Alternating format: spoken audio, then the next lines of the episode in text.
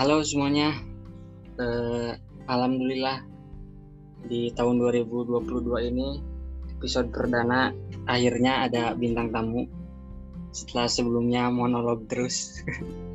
uh, bintang tamu kali ini mungkin agak jauh ya uh, secara domisili, tapi kita akan sharing mengenai uh, kehidupan yang dia jalani baik itu kehidupan family-nya maupun pendidikannya. Oke, sudah ada Asipa di sini. Apa kabar Sip? Halo Arigo, alhamdulillah baik. Apa kabar Rigo juga? Alhamdulillah, mantap luar biasa. Udah lama ya nggak ngobrol. Ya, jadi Asipa ini adalah rekan di S di SM SMP deh SM, kenal. SMP SMP, SMP yeah. pertama kenal tapi tidak satu sekolah di SMA juga ya nggak pernah sekolah. nggak pernah tapi, sekolah tapi kenal ya bu. Tapi kenal gitu. Jadi ya alhamdulillah lah jadi pertemanan relasinya cukup lumayan jauh juga walaupun sempat satu kota gitu. Nah coba uh, introduce yourself atau sih Oke, halo pendengarnya podcastnya Arigo. Aku Asifa. Aduh gimana ya? Aku Asifa, uh, temennya Igo dari SMP. Ya pokoknya panjang ceritanya sampai kenal Igo. Alhamdulillah sampai sekarang walaupun udah beda kota tetap silaturahminya jalan ya. Itu kurang lebih keseharian aku ya mahasiswa sama kayak Igo juga. Sekarang lagi libur, alhamdulillah. Gitu sih kurang lebih ya. Hai, mahasiswa nih ngomong-ngomong soal mahasiswa. Asifa ini salah satu mahasiswa dari bisa dibilang universitas salah satu universitas terkemuka di Aduh. Indonesia. Uh, di, di mana di mana sih sebutin sih? Oh boleh disebutin nih. Sebutin oke. Okay.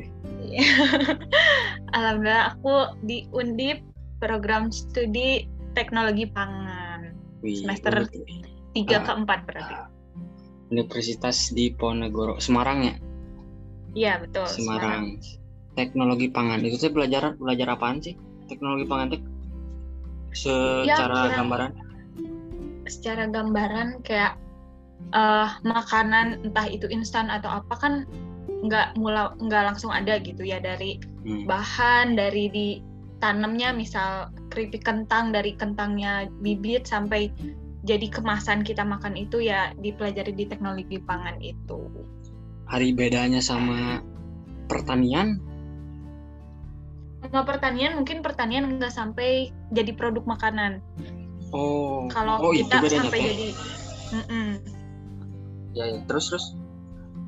Ada juga di jadi di fakultas aku juga ada agroteknologinya. Nah mereka dari kayak nanam sampai hmm panen, mungkin sampai pasca panen ke distribusi. Nah, sedangkan teknologi pangan tuh sampai kayak masuk pabrik, terus diolah jadi apa, diawetkin, diawetin kah atau kayak gimana itu di teknologi pangan gitu sih.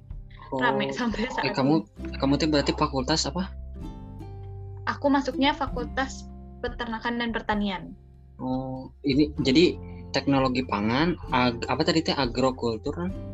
Agro teknologi, agroteknologi, dan ada empat di fakultas aku apa aja itu teh jurusannya ad, jadi dibagi dua departemen peternakan sama pertanian terus di peternakannya satu prodi peternakan terus di pertaniannya tiga prodi ada agribisnis agroekoteknologi sama teknologi pangan gitu Ari eh, teknologi pangan mah tadi seperti kamu bilang lebih ke produksi bahan makanan setelah jadi. Ah, Kalau pertanian iya. itu berarti uh, mentah mentahana menurutnya secara uh -uh. orang awam mah orang awam bilangnya gitu benar Iya sampai men mendapat hasil yang itulah yang hasil maksimal gitu dari bibit sampai bahan mentah uh, bisa dibilang gitu oh. hasil pertanian. Ari uh, Ari kamu nah bisa masuk tadinya. Apakah tertarik memang passion di situ? Aduh aku ingin sekali memajukan pangan Indonesia atau seperti apa? Bisa dibilang gitu. Emang dari awal cari prodi tuh eh cari kuliah tuh ngejar prodinya ini. Jadi mau di mana pun keterimanya kuliah asal prodinya ini gitu. Gitu oh, teknologi pangan. Oh udah dari udah dari lama? Udah dari SMA berarti cita-cita teknologi ya dari mm -mm, dari kelas 11 semester 2an itu juga hmm. tahu dari teman tahu taunya gimana? Cerita atau gimana uh, uh, cerita. Jadi temen teh sempat ada lomba gitu di IPB hmm. IPB tuh terkenal sih si prodi uh, teknologi iya, iya. tuh. Salah satu yang terbaik nah, lah. uh, uh, betul. Nah mereka tuh kayak tour gitu terus dijelasin di sana tuh kayak neliti kopi ada berapa banyak macamnya terus kayak beda bedanya rasanya pengolahannya terus kayak eh seru juga gitu loh tentang pangan. Terus ya baca baca lebih lagi oh menarik juga gitu kan. Mm -mm. Hmm hari teknologi pangan teh itu bukan sih? Ini aku sebagai orang awam ya yang uh ada ingredient di belakang kopi itu gitu gitu ya, kan? bisa. Mm -mm. oh itu teh teknologi pangan ya? Yang uh, kalau ke ingredient nanti itu juga bisa masuk ahli gizi bisa ya oh, bisa iya. teknologi pangan juga. Oh iya iya, iya. oh jadi ai prospek kerjanya? Kebanyakan jadi apa ya di itu di sektor pangan lagi sendiri ada quality control misal kayak di pabrik buat hmm. nentuin misal pabrik biskuit apakah si kualitinya tuh ber apa kan apa uh, lulus SOP gitu kan itu ada pengecekannya juga teknologi pangan oh gitu sih. selain itu ada lagi nggak sih sama di itu juga research research buat bikin rasa-rasa baru misal Indomie rasa baru kayak gitu kan teknologi oh. pangan juga yang bikinnya oh itu teh misalkan ada Indomie rendang nah Indomie non uh, sambal hijau itu tuh berarti ada peran dari anak-anak teknologi pangan betul? Ya betul researchnya uh, gimana buat diekstrakan rasanya gitu kan. Uh, ai, tah sekarang Ari kan kamu dari teknologi pangan ya cita-cita Sejak kelas 11 berarti kelas 11 teh tahun berapa sih? 2018-an ya, 2018 ya, 2019-an. Nah, cita-cita setelah masuk ini mau jadi apa? Mungkin uh, kalau belum kebayang sih sebenarnya mah. Tapi kalau beres uh, baru banget lulus mungkin pengennya mah cari cari cari pengalaman dulu lah entah itu kerja di uh, di mana di mana aja lah gitu yang masih relate sama si teknologi pangan ini. Cuman cita-cita besar ya pasti buat jadi buka usaha gitu lah, usaha makanan juga kan. Emang puncak-puncaknya kerja tuh kan kitanya jangan kerja ke orang gitu kan. Kita nah, buka kita buka lapangan iya. kerjanya. Gak, gak kepikiran jadi menteri pertanian gitu atau Igo menteri pendidikannya ya nanti. Aduh, Berat ini ya. uh, for your information, Menteri Pertanian itu salah satu kementerian yang dananya salah satu terbesar lah, top top 10 apa top Aduh. 5 salah satu yang terbesar gitu. Nah, jadi sebenarnya teknologi pangan ini kalau misalkan kita cermati lebih jauh itu adalah lahan yang seksi lah untuk untuk bisa dikelola. Ah, gitu. betul. Karena kan Indonesia betul. 200 dengan dengan penduduk 270 juta orang pasti butuh makan dong. Pangan dong pasti butuh. Iya betul. Ari itu emang itu eh, dosen rata-rata di kamu eh, ada itunya kan ada apa sih namanya tuh? Kayak keahlian khusus gitu nih. Hmm, uh, tapi te, kurang tahu juga sih. Uh, itu teh mungkin uh, dia di luar kampus gitu. peminatannya apa di teknologi pangan? Kan ada dosen yang ahli ini ahli ini ahli ini gitu. Di kamu oh pembagiannya gitu ya? Nah, ada ada. Ada kayak lebih ada lebih ke mikrobiologi kayak hmm. uh, bakteri-bakteri gitu di hmm. pangan entah itu buat dimanfaatin atau diteliti. Ada juga yang lebih kayak pengawetan. Ada fokusnya ke sana. Ada juga fokusnya ke umbi-umbi. Macam-macam sih itunya konsentrasi dosen-dosennya. Itu tuh konsentrasi di kamu semester berapa? Mulai tapi di aku nggak ada konsentrasi kalau nggak salah cuman ada beberapa matkul pilihan gitu. Oh nggak di kamu nggak ada konsentrasi peminatan nggak, gitu nggak ada, ada. oh jadi gak beda ada. mungkin. Di aku mah ada ya. sih. Nah, kalau misalkan ada di Prancis mah ada linguistik ada bahasa Perancis uh, untuk untuk kesekretariatan biasanya yang surat menyurat terus ada bahasa Perancis untuk turis. Nah itu biasanya tour guide tour guide nah, di situ. Terus ada uh, itu tadi yang linguistik biasanya. Oh sama satu lagi traduction yang apa penerjemah gitu. Jadi ada empat di aku kalau nggak salah oh. peminatannya gitu. Jadi ada yang linguistik memeran jadi ahli bahasa penerjemah ya jadi penerjemah. Ada yang kesekretariatan bagian surat menyurat dan satu lagi yang uh, turis. gitu ya jadi itu itu milihnya kapan konsentrasi kamu? Ya aku semester lima sih milihnya. Oh, gitu. masih tahun depan ya? Masih tahun depan gitu. Tapi uh, kita kan di dari luang, ruang lingkup yang berbeda mungkin satu di sosial humaniora, satu di saintek. Nah, uh -uh. Uh, memang awalnya kamu mau ke teknologi pangan undip atau ada pilihan universitas lain? Ada universitas lain di atasnya yang nggak lolos. Hmm. terus ya, ya udahlah di undip aja. Kan balik lagi ke tadi emang aku ngejar teknologi pangannya gitu ya nggak ngejar kampusnya. Jadi ya ikhlas hmm. ikhlas ikhlas, ikhlas aja gitu di mana asal prodinya itu. Nah tapi bahagia bersyukur gitu. Tidak tidak menyesal. bersyukur sih karena enggak enggak. Aku tuh ke ke apa ada sih kampus impian yang pasti tahulah yang uh, mosnya itu paling rame. Wah pasti tahu udah langsung. Nah nanti apa? Serius? Ih masa nggak tahu? Yang sampai aduh kalau sebelum corona tuh yang orang-orang foto pakai kertas gitu loh tulisan gue mah aku teri keterima di sini. Semua univ apa. semua universitas biasa asa bikin Ih, enggak ada yang khasnya. Sebut ya sebut nama dah. Oh OGM oh, iya betul pasti Terus? pasti pendengar ini udah nebak duluan sih gue kamu doang. Agak lama. Hmm, aku sih ya, biasa kan pengen ke sana terus terus. Aku pengen awal. ke sana uh, terus nggak ya lihat dari itu. lolos lah. Nggak lolos. Di daftar ke sana jurusan sama teknologi pangan juga? Sama sama mm -mm. pilihan satu? Iya pilihan satu. Pilihan itu duanya? tuh di SNM, SNM. Aku kan dapat SNM. Oh masuk UGM tuh pilihan satu UGM pede banget tuh dikirain bakal lolos. Eh nggak lolos terus SBM aku nggak milih UGM lagi udah kayak sakit hati gitu. Hmm. udah milih undip tapi tetap nggak lolos jadi aku lolosnya itu di undip tuh ujian mandiri. Oh jadi ujian mandiri hmm. Universitas di Ponorogo ya bagus lah Undip salah satu top 10 gitu. Jadi sebenarnya kan banyak juga nih orang yang menyesal akan pilihan yang sudah iya, betul.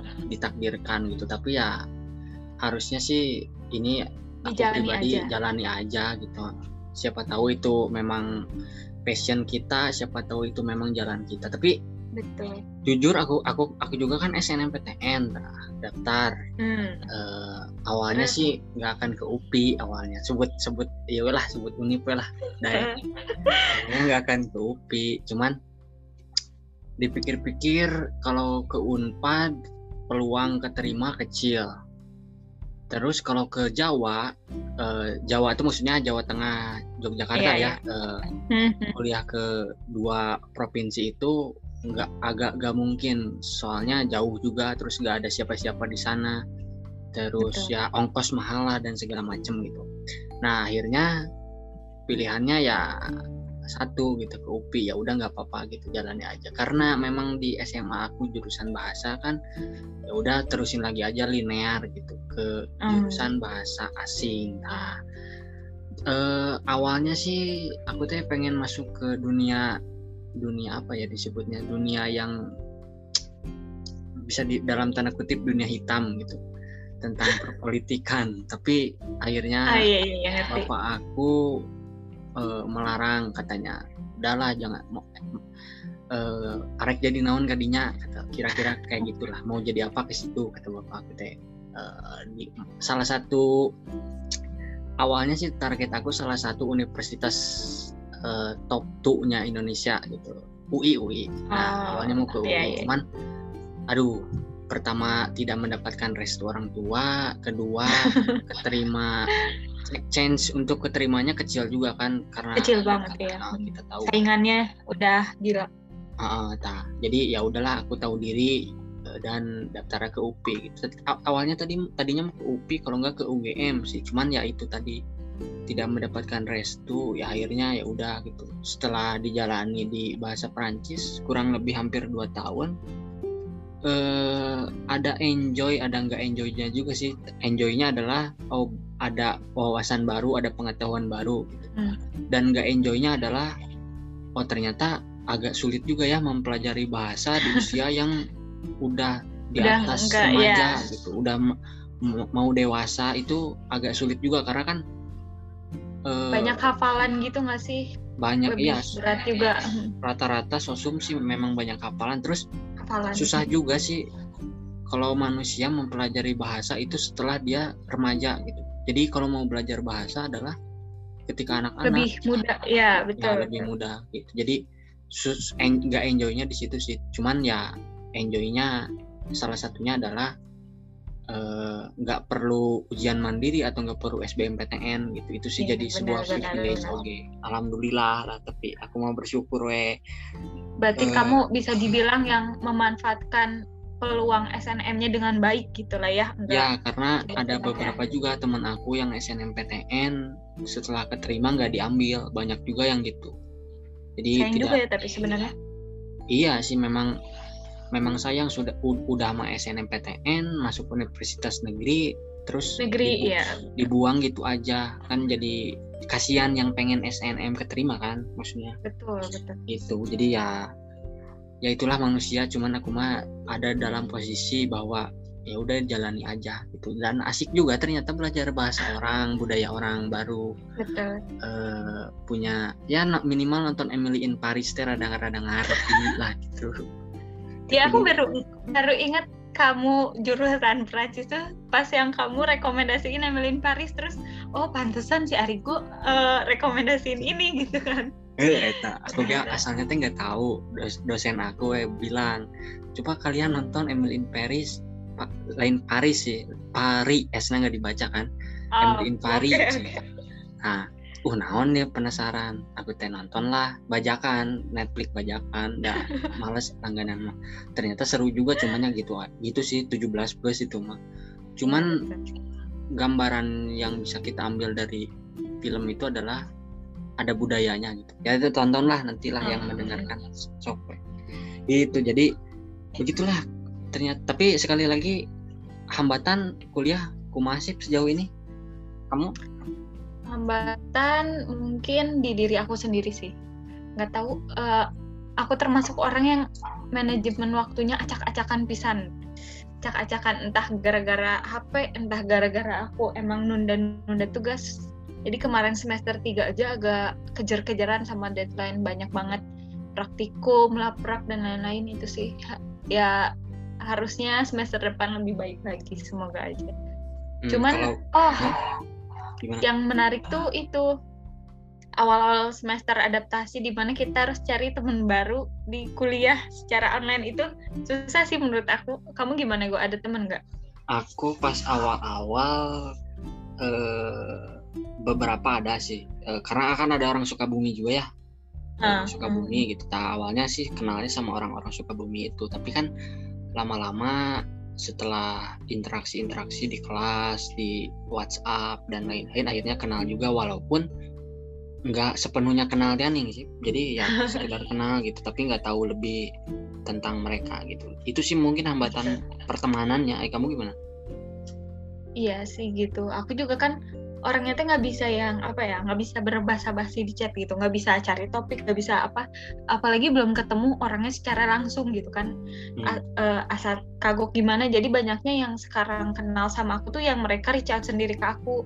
Terus oh ya udah jadi manjang dan sampai sekarang sih nggak ada yang bener-bener temen kuliah tuh yang apa uh, chatan tiap hari gitu nyambung. Nah libur gini tuh ya udah nggak ada topik aja. Biasanya chatan kalau bahas tugas gitu kan Iya sama sama. Aku juga gitu kalau libur ya udah nggak ada gitu. Jadi cuman ada ada sih beberapa cuman gak sein gak seintens tiap hari gitu enggak sih paling. Iya betul. itu anak-anak cowoknya kalau di aku mah anak cowok masih berhubungan baik lah gitu.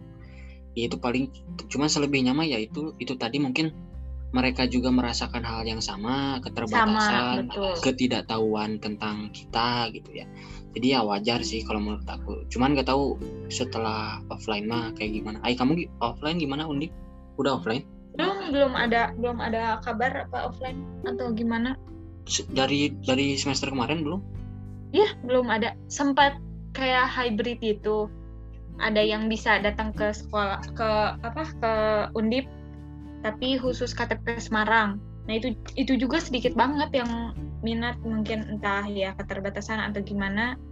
Jadi ya belum seramai itu yang percobaan kemarin. Nggak tahu semester nanti apa udah offline atau gimana. Belum cari kos sih aku juga. Demo atau Kak Ganjar ya? No gubernur arek jadi capres oke gitu. Karena jadi capres kan. Kita rame. Aduh. Oh ini Aduh, aku ngomong kurang kurang Hah? politik-politikan. ngomong-ngomong soal eh, gubernur dan provinsi. Eh, Asipa ini tinggal di Tegal, salah satu kabupaten apa kota? Kamu teh? kota, kota, ah, Kota Teg- aku di kabupatennya cuman Tegal tuh kota di Jawa Tengah Ah, ah, ah, kau kamu teh di Kabupaten Tegal. Ini ya kalau suka nonton Tuyul dan Bayul adalah arti orang son. Orang Tegalnya. Segitu tak? Segitu kan? Son, iya begitu gagal maning son. Nah, eh, tipikal orang Tegal adalah ada son di belakangnya. Medok dan cenderung beri itunya apa ngomongnya ini ya eh, volumenya tingginya iya gak sih orang Tegal volume tinggi sih tergantung orangnya kayaknya Mak. cuman emang iya sih ada seperti itu karena kan Iya, Tegal sempat. itu Pantura kan masuk daerah Heeh. Pantura kan Nah, dan daerah Pantura adalah daerah yang memang eh, dekat dengan laut gitu. Makanya wajar kalau suaranya memang kayak teriak-teriak padahal enggak seperti di inilah di Palabuhan atau di ujung genteng kan kayak iya iya. Iya. logatnya lah lebih itu. Ah, logatnya kayak gitu. Nah kenapa bisa pindah ke Tegal gitu? Apakah seperti ingin mencari kehidupan baru atau seperti apa? Kamu pindah ke Tegal sih pindah ke Tegal berarti udah hampir dua setengah tahun yang lalu ya. Tapi nggak dapet medoknya sama sekali sampai sekarang. Emang biasa ngobrol di rumah masih sama ibu Sunda ya jadi masih nyunda. Jadi cerita awalnya ya alasannya tuh ya emang mengejar rezeki aja sih pindah ke Tegal. Karena eh, ayah jadi di ada tugas lah gitu di Tegal. Ada kantor cabang baru ayah dikasih kepercayaan buat ngecekin gitu kan. Sempet juga tuh beberapa bulan pulang pergi. Tegal Sukabumi Tegal Sukabumi kayak seminggu sekalian. Uh itu kan capek pisan ya jauh lumayan 7 jam gitu Tegal Sukabumi. Hmm. walaupun pakai tol Iya, iya. nggak sanggup lah tuh. Akhirnya kayak ya udahlah yuk pindah rame-rame aja gitu kan. Jadi ya dengan tiba-tiba sih lumayan tiba-tiba akhirnya pindah ke Tegal gitu. Pindah kamu 2000 berapa sih? Berarti dua setengah tahun yang lalu teh 2019 2019 kalau nggak salah. Oh, pindah bulan di, November. Oh pindah di Tegal. Itu tuh daerah mana kamu? Kabupaten Tegal? Daerah Mejasem. Mejas Mejasen nih Mejasem. oh jadi pindahnya karena memang ada keperluan atau pekerjaan dari orang tua ya bukan Iya, untuk mencari betul, kehidupan betul. baru enggak lari dari Sukabumi gitu ya enggak Ah. dong. tapi itu itu teh kan dipindah nih ayah kamu dipindah. Hmm. itu teh ada ada ada kemungkinan pindah lagi ke Sukabumi atau gimana? Pindah lagi ke Sukabumi kayaknya enggak deh. Heeh. cuman pindah lagi ke kota lain bisa jadi nggak tahu cuman. Oh ai orang tua kamu teh asli mana? Ayah aku asli Bengkulu ibu Bandung. Uh Bengkulu aja jauh nih. Iya ibu, makanya ka- ibu kamu emang Bandung ya Daerah emang berarti keluarga aku emang nomaden kayaknya teh. Bandungnya Ba- Bandungnya ibu aku banyak sih saud- saudara cuman sering di Raja Wali daerah Raja Wali dekat Hmm. Paskal oh eh apa sih Kaliki oh di daerah dinya jangan-jangan Iya, di Pascal nak? Yang punya Paskal jangan-jangan enggak deh. Untung iya. Bapak kamu lain orang Batak. Ibu kamu lain orang Bogor. Jadi Batagor dong ya. Iya, Batagor. Bengkulu Bengkulu teh Sumateranya? Iya betul orang Pulau Sumatera. Masih sering pulang gitu teh ke Bengkulu? Masih lumayan dua tahun sekali kalau Idul Fitri gitu. Kalau ada rezekinya lumayan kan hmm. ongkosnya. Tapi Sunda bahasa Sunda bisa bapak ayah kamu bisa ayah aku di Bandung tuh dari SMA jadi oh. emang ayah aku yang tukang itulah berpetualang gitu. Hmm. di di apa di Bandung dari SMA ya gitulah kenal ibu aku udah deh. Terus? Terus aku TK baru pindah ke Sukabumi. Di nah, Sukabumi itu... juga bukan asli Sukabumi itu teh aku. Oh bukan ya? Iya aku mah lahir di Bandung oh kamu teh lain orang. Oh baru tahu aku. Ternyata orang orang dia asli. Oh pindah. Oh, orang pas Bandung. kamu pas kamu teh pindah ke Sukabumi pindah ada kerja Sukabumi. ada kerjaan oke ayah kamu? Iya betul. Oh jadi kamu mengikuti ayah kamu ya ayah kamu kerja ke mana hmm. kamu ikut gitu keluarga?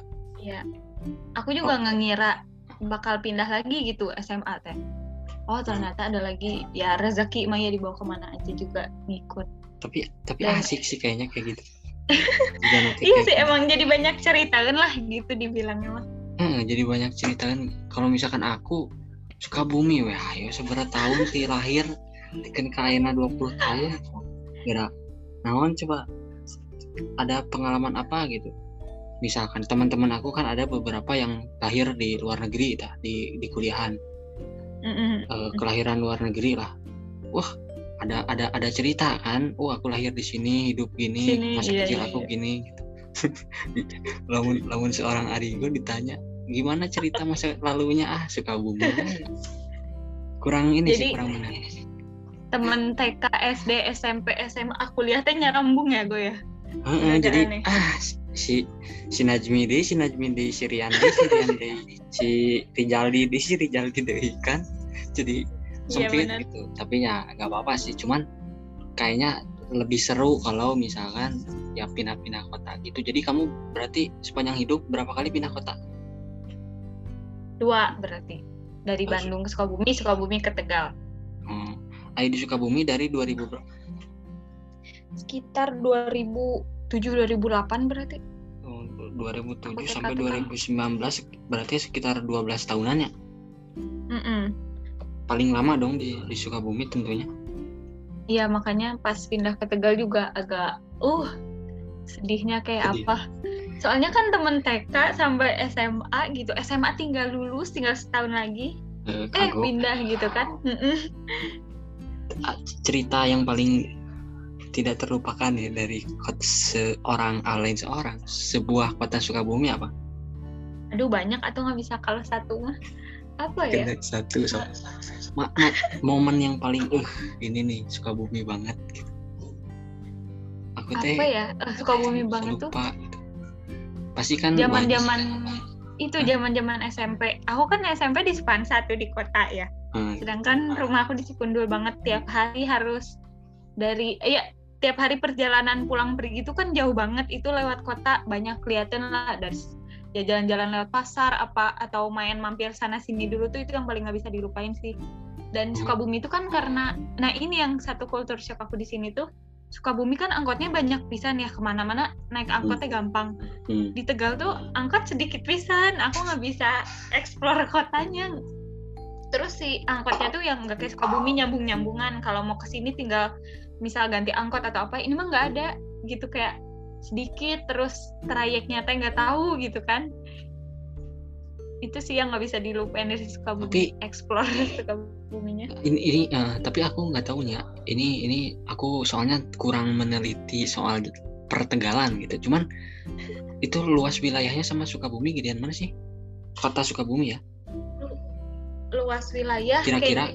Gedean gedean Tegal gedean Tegal oh, oke okay, oke. Jadi iya sih memang Sukabumi memang kecil sih dibandingkan dengan kota lain di Jawa Barat juga. Cuman aku iya. aku mah alhamdulillah kalau naik angkot di Sukabumi uh, tidak pernah nyasar gitu. Tapi kalau iya. uh, kalau misalkan naik angkot di Bandung tak itu liar udah liar, pernah iya, udah pernah belum naik angkot di Bandung? Sekali dua kali tapi itu juga sama ibu aku sih. Soalnya nah, kan kalau Sukabumi mah angkotnya warnanya beda warna pisan gitu. uh. Di di Bandung mah kayak beda warna garisnya atau apa yang jadi kita bener-bener kudu trayeknya dia loh kebun kelapa ke mana. Kadang Mm-mm. ada biru tapi garisnya hijau gitu. Ada biru garisnya merah bedanya gitu doang. Nah yang gitu-gitu ta yang susah teh di sana teh. Aku teh belum belum Mm, belum terbiasa lah. Eh Sukabumi mah kan ngejet ngejreng ya. Hitam hitam Iya. pink pink hitam kuning hitam. kuning. Mm, benar di sana mah kan plat plat garis garis gitu. Tapi gimana?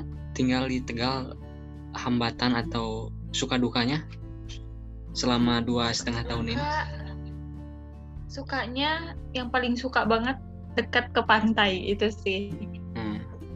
Nah, nama nama nama pantai? Cuma bisa sepedahan nyampe pantai. Banyak ada pantai alam indah ada Batam Sari. Ya maksudnya nyambung cuman beda-beda spot gitu. Hmm. Iya kan terus Pantura kan? apa pantai ya? utara ya iya betul. Pantai utara. Emang gak sebagus pantai Sukabumi sih cuman ya deket gitu enakan. Dan mayan bersih juga sih sekarang apalagi baru-baru di apa di per, di permajaan lagi gitu enakan jadinya. Dukanya di Dukanya? Pantura tuh panas jujur. Cuman Hmm. lama-lama juga jadi biasa. Panas? Karena memang dekat pantai berarti lumayan panas sih di sini. Heeh, heeh, gitu terus kan banyak banget. truk oke kan di situ teh Lin Pan- lintasan Pantura mah Iya jalannya gede-gede, mm-mm. jalannya Oh. gede-gede makanya aku nggak bisa belajar motor juga sampai sekarang. Soalnya takut jalannya gede. nah atau belajar Mobil-mobil motor mah eta gitu. ke Mandalika Mandalika teh apa? itu apa Lin aduh kudet ya sirkuit eta MotoGP Serius ya? Yang di Bandung di mana? Oh yang di Sentul. di Lombok di Lombok duh Oh di apa Lombok. karena kepo poe deh ya jadi ketinggalan informasi Aduh, astagfirullahaladzim. Ya, ya, jadi-. Nah, suka dukanya mungkin sega Tegal teh ya iya sih memang panas oke sih banyak banyak yang bilang kayak gitu panas daerah Pantura tuh daerah panas terus ininya banyak apa sih kayak ada yang minta-minta gitu di pinggir jalan Pantura nih. Bener tuh sih tuh sih. Kayak yang markiran apa sih yang gitu-gitu nih sering masuk TV yang di tengah jalan gitu yang kan suka banyak truk-truk tuh. Suka kayak ada minta uang gitu pungli-pungli gitulah. Suka suka suka banyak kan kasusnya. Tahu gak sih kamu sebagai orang Kayaknya enggak deh. Udah udah udah jarang ketemu deh. Atau enggak itu meren panturanya yang udah ke sana ke sananya kalau daerah jalur pantura yang masuk ke kota itu enggak sih. Palingnya Oh. pengamen pada umumnya sih manusia silver gitu kayak gitu. oh iya emang di silver itu teh di situ nah itu daerah dia Hungkul oh adanya sampai ke Jawa gitu nah Ada tuh. bisa ay Tegal listrik aman listrik tapi internet gitu gitu aman Nah, kenapa banyak yang anggapnya teh kayak apa ya? Kayak nggak ada apa-apa gitu. Padahal lumayan juga rame banyak dan mallnya gede-gede sih lumayan kalau dibandingin mall di Sukabumi. Sorry Apa? teman-teman Sukabumi. Nam- na- namanya apa Eh, mall terbesar di sana Apa ya? sam- Kayaknya Rita Mall deh paling gede. Rita Mall Rita Mall. Sampai ada kayak Dufan kecilnya gitu dia. kayak apa kayak ada apa Dufan kecilnya. oh itu wahana gitu taman bermain Iya, wahana-wahana tamannya Anjir. gitu gede. gaya kan orang Tegal sok ber- taman bermain oke Makanya sini dong main. duh suka bumi Ramayana we eta teu bersih bersih nih tingali Ramayana Tapi sekarang ang- keren banget, ngetem kemajuan kafe-kafe dan tempat nongkrongnya kayaknya makin Eh. jaya. iya secara secara Sukabumi ini secara apa UMKM gitu bangsa KPKP sih bagus cuman secara Oh. tata kota tinggalnya tuh gak jelas gitu mau dibawa ke mana coba itu we Odeon berapa puluh Kaget, tahun aku kaget Odeon banget itu. Hah? Kaget banget itu gue Masjid Agung ada yang berenang sumpah. Heeh, kan yang gitu-gitu kan secara perencanaan tata kota dan sumber daya manusianya gitu Ya betul. kemarin teh dibangun mental, ini kan mental orang-orangnya. Kemarin teh kan dibangun kayak pembaruan gitulah di di di depan Masjid Agung. Kayak ada Hmm. pel- pelestarian gitu apa gitu bangunan baru. Oh, udah rusak lagi cina ada kasus kemarin nggak tahu dikumakan ada yang rusak taman gitu. Taman Masjid Agung nih depannya kan itu tadi dibagusin lagi tak itu ada yang ada yang Ah. rusak baru dibangun. Ya mental mental kayak gitu masih banyak lah ya nggak Tapi tahu sih kayaknya nggak di Sukabumi doang deh kultur kayak gitu. Soalnya sempat juga di Tegal ada satu, ya kayak gitu juga taman baru Hah? di dekat alun dekat stasiun Taman Pancasila. Itu ba- kayak di pagarnya tuh ada kayak besi yang nyuncung warna emas-emas gitu. Nggak tahu apa bisa dijual apa kayak gimana. Itu dicabutin kok. iya ma heran marmer gitu nya besi gitu Yang kayak gitu entah di kilo entah gimana. Enggak Emang- liar kadang-kadang oknum-oknum yang gitu. Iya, kadang-kadang ki- tapi kita di satu sisi nggak bisa menyalahkan oke sih kadang-kadang ada faktor ekonomi di dinya teh ada faktor kebutuhan makan gitu Cuman kan kesalnya tuh kadang mereka yang minta-minta kayak mana nih fasilitasnya bagusin dong atau apa-apa kayak gitu buat rakyatnya mana. Tapi dia sendiri nggak bisa jaga tuh yang kayak gitu yang salahnya. Hmm me- memang salah satu persoalan yang ada di Indonesia itu bukan pembangunan sebetulnya tapi maintenance-nya Nah. perawatannya yang jelek. Kita inilah misalkan di di di sepak bola stadion kan banyak yang bagus. Cuman kan Hmm, bangun pembangunan stadion bagus juga Iya. kan harus dibarengi dengan pemeliharaannya kan. Nah itu yang Betul, yang yang hampir jarang. Karena kan biasanya pembangunan stadion eh sorry perawatan stadion itu lebih mahal biasanya kalau dibandingkan Mahal, dengan pembangunannya. Nah itu yang sih yang susah. Nah begitu juga dengan taman biasanya kan taman juga kan harus ta- si si tanaman kudu disiram harusnya kudu dipupukin. kan butuh dana juga kan. Tak kadang-kadang dana-dana yang itu teh suka dipakai ke hal lain. Ya walau alam dipakai apa. Tapi yang jelas ya. Nah tapi yang jelas tidak dipakai untuk peruntukannya kadang-kadang nggak semua kadang-kadang gitu. Ya buktinya itulah. Nah, itu mah ya kayak gitu. balik lagi ke SDM dan tata kelola sih cuman ini ngomong-ngomong soal kuliah soal tempat tinggal kalau kita cek eh, media sosialnya Asipa ini selalu ramai dipenuhi oleh eh, Korean pop kenapa bisa suka Korean pop? Karena pada masa SMP SMA setahu aku kamu teh iya. Tepati lain bukan tepati. Ya nggak nggak terlalu suka K-pop kan? Nah jadi bisa terjerumus sih betul. Ya sebenarnya mah aku nggak pernah menutup apa genre apa pun sih. Terus orangnya juga emang apa ya ngikutin tren. Terus emang sekarang trennya K-pop aja nggak sih? Di mana-mana ya nggak K-pop doang kayak dari pakaian dari fashion dari apa masuk ke Indo tuh emang lagi Korea Korea Korea. Banyak juga kan jadi jadi brand ambassador. Nah aku tuh emang basicnya kayak gitu. Ya tau lah Igo zaman SMP pas apa boomingnya EDM EDM ya aku juga sukanya EDM gitu kan. Pas Garrix. 2009 Mm-mm, betul. Kayak banyak lah DJ Snake kan kayak gitu. Hmm. ngikutin tuh. 2019 2020 agak slow ya suka juga yang agak slow. Nah ke sini ke sini karena temen faktor temen juga temen ada yang K-pop ya? diracunin. Teman mana temen di sini di Tegal baru. Oh, dia teman sebangku aku. Oh, orang Tegal ke iya suka K-pop. Aduh iya dari teman aku banyak di banyak teman aku di Tegal K-pop K-popers juga. Waktu itu teh tahun 2020-an deh kalau nggak salah sempat main tuh ke rumah aku. Nonton bareng-bareng YouTube gitu. Dia tuh nge-setelin variety show-nya si idolnya dia.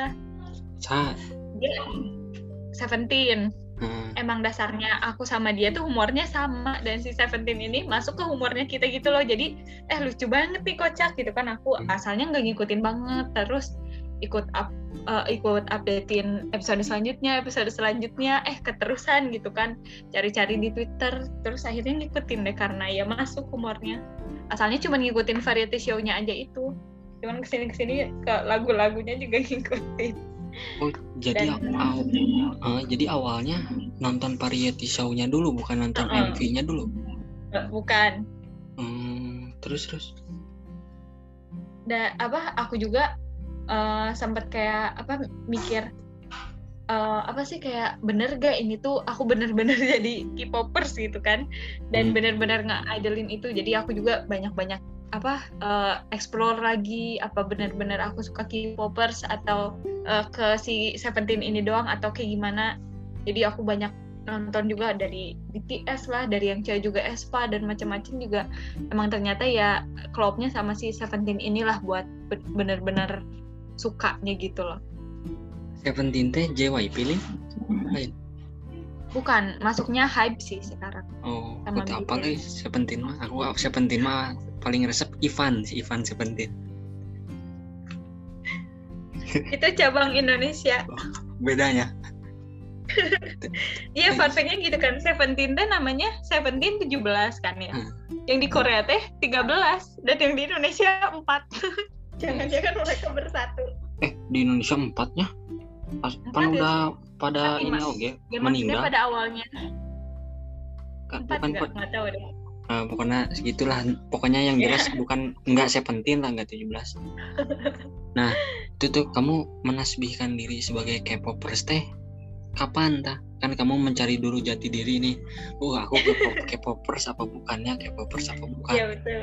Nah itu pada titik waktu kapan gitu kamu? Aduh kurang K-popers ya. gitu itu. Kapan? Belum ada setahun kayaknya Mei deh Mei 2020 Nah, itu. pas ini pasti Seventeen-nya comeback gitu kan. Hmm. Biasanya nggak pernah ngikutin idol comeback atau apa pun. Pas ini ih excited pisan gitu dia mau comeback gitu apa-apa. Terus dari situ belajar oh mereka setelah comeback tuh kayak promosi, terus ada banyak apa-apa kayak gitunya jadi tahu juga dari situ bener-bener barulah dari situ emang udah menjadi K-popers anak bawang. Uh, sudah berapa pengorbanan atau sudah ngapain aja selama ngefans Seventeen atau beli album apa nonton konser atau gimana? Ya, alhamdulillah aku belum aku belum sih mungkin prioritas jajan aku belum ke sana jadi hmm. belum berani ada yang bilang juga kayak tahan tahan jangan dulu jangan cepet-cepet jajan gitu kan siapa takutnya hmm. kalau udah sekali jajan terus apa kayak keterusan gitu kan di mana juga merchnya K-pop K-pop itu nggak murah ya jatuhnya. Hmm, tapi jadi, jadi hanya sebatas mendengarkan lagunya, menonton videonya gitu ya, doang. Iya, masih masih sebatas itulah. Masih inilah apa beginner. Mm-mm, cuman beginner. kemarin sempet itu sih itu apa, apa? Uh, nonton konser online-nya itu sih. Cuman aku ikutnya sharing gitu belinya lebih murah. Uh, virtual konsernya? Iya, Oh itu tuh adanya bayar bayar itu teh? Ada yang bayar, ada yang gratis tergantung sih. Oh jadi mereka jadi kamu nonton live beneran live konser itu teh? Iya. Hmm. Cuman ya online. Iya iya. Ya. Oh ada yang gitu-gitu oke nya Korea teh dikira di Indonesia doang yang gitu-gitu teh? Ada ada. Uh, girl group nggak ada yang suka girl group girl group nggak ngikutin banget tapi ada beberapa yang suka sih. Uh, apa tuh? Cuman nggak kenal banget banget cuman satu kayak di grup ini suka si ini grup ini suka ini. Kalau Itzy aku sukanya um... iya. nggak bisa deh nggak bisa nentuin. Uh, iya weh iya. Kan banyak di Espa ada Espa aku uh, Espa sa Espa. Espa teh Espa Espa teh di Takarang nih Bukan, itu secret number. Oh, Sepatu yang oh, uh, aduh kok aku lupa next level. Hmm, lupa aku teh selama tuh K-pop K-popan jadi kurang Tapi kamu juga pernah nggak kok cari-cari gitu atau ke bawah arus K-pop? Kamu ah, banyak nggak sih temenin K-pop? Oh banyak di kelas si Eldon. Kamu tahu si Eldon? Nah itu aku dari dia tuh. Uh, uh, K-pop tuh tuh di apa di, kayak dia sering muter lagu gitu di kelas. Lagu Twice dulu tuh. Sampai pada titik aku suka Twice tapi tidak terlalu suka fokus pada member tapi jadi suka grupnya aja gitu. Nah sampai pada titik gimana aku membeli album pada waktu itu. Waduh kamu udah beli album? Ah ya tuh eh album Twice anu Fancy Fancy You. Nah aku dulu itu beli tahun 2019 ternyata tiga tahun yang lalu 2019 Fancy You itu masih ada sampai sekarang kasetnya masih ada. Uh, dulu beli pakai uang lebaran. Uang di diberi dikasih lebaran gitu. THR tuh, ya? ah tah THR di dapat tuh uh, lumayan lah dibeliin aja akhirnya. Dan pada waktu itu tuh si Twice comebacknya pas bulan puasa gitu. Jadi oh pas banget nih gitu bulan puasa momennya. Timingnya ya. Uh, momennya kan jadi dari pas. sebelum dapet THR udah diniatan buat beli album eta enggak cuma nggak diniatan sih sebetulnya. Cuman ada uang lebih nih nggak ngapain ngapainnya ah. gitu. Pada waktu itu sedang suka-sukanya gitu pada Twice ke Twice gitu. Ya akhirnya beli dan oh ternyata gini nih gitu. Jadi ya udah aku hanya sebatas me melunturkan perasaan penasaran aku gitu. Oh ternyata gini berita ya udah habis gitu, itu enggak. ya. karena dulu kan bapak aku juga uh, sering tuh ngoleksi musik-musik Dewa 19 album gitu. Terus Westlife nah, dulu. Terus uh, apa uh, Peter Pan beberapa. Nah mungkin menurun juga ya uh, jiwa-jiwa yeah. membeli-beli kayak gitu. Cuman nggak tahu kenapa aku jadi melina K-pop gitu. Nggak beli be, apa grup band atau band yang lain gitu. Tapi aku punya sih beberapa kaset kayak One Republic uh, Coldplay pernah punya tapi lengit gak tahu ke mana. Yang album album Coldplay yang Milo Siloto yang lagunya Paradise salah satunya. Nah itu aku punya dulu pas uh, eh, SD pas SD kelas 6 terus sekarang nggak tahu ke mana ya cukup menyesal juga sih. Padahal itu bisa dijual lagi kan sebetulnya. Jadi ya betul. Hmm. kalau api. Ya itu Berarti sih itu jadi, juga termasuk kayak aku ya ke dulu sih. apa pun masuk. Nah, kalau misalkan ditanya genre, aku eh, nggak se ekstrim kamu mungkin ya. Kalau kamu mau kan oh, apa apa we pokoknya nunggu nungguan dangukeun gitu kan kalau kamu mah. Betul. Nah, kalau aku mah cenderung pilih-pilih. Pilih-pilih adalah dalam arti eh aku nih kalau misalkan nggak ditanya aku genre dangdut kurang suka. Genre apa sih yang disebut hip hop R&B tak aku nggak suka kayak gitu gitu hip hop hmm. R&B nggak suka. Jadi kalau ditanya lebih uh, ke pop berarti? lebih ke pop dan slow rock. Slow rock seperti oh. Brian Adams Bon Jovi. Ya, nah yang gitu-gitu baik sih slow rock ah gitu-gitu aku suka. Cuman kalau rock terlalu ngerok nih sampai kamu mau apa tenggorokan putus nah aku itu yang gitu-gitu aku nggak suka. Jadi metal jadinya gitu ya? Ah, ah, biasanya aku mah dengerin lagu yang memang lagu yang enak untuk didengar gitu. Itu sih hmm. paling. Kalau kamu cuma genre masalah genre? Kamu mah apa aja kan? Apa aja aku mah. Selama emang ah, dua sih lagu yang masuk di aku tuh emang lagunya enak di telinga terus jadi hafal gitu akunya yang diulang-ulang tuh enak sama satu yang liriknya ngena itu buat aku sih lagu Hmm, oke oke. Liriknya ngena tuh biasanya dipakai saat kita lagi sedih tuh.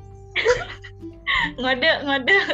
Uh, lagi ngode lagi sedih. Spotify. Hmm, biasanya kayak gitu. Cuman kalau aku mah uh, suka lagu ketika musiknya enak.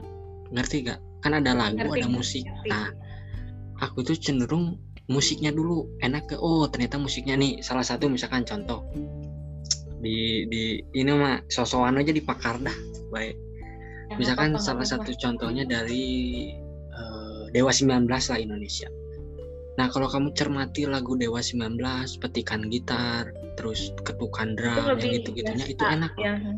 Iya. iya. Tapi nggak macem-macem gitu kan jatuhnya tapi enak gitu kan? Iya nggak macem-macem. Inilah mungkin lagu kangen Dewa 19 kangen kan kamu tahu kan? Ya, nah itu petikan gitarnya sebenarnya bagi aku meskipun kedengarannya mudah tapi itu petikan gitar mahal kalau aku. Suaranya hmm. melodinya kayak itu gitu ya aku suka.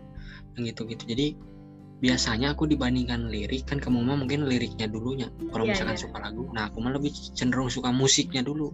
Ya. play misalkan uh, jujur Coldplay yang My Universe yang featuring BTS aku kurang suka karena ah biasa aja gitu secara kompo komposisi musik gitu. Komposisi, iya, iya.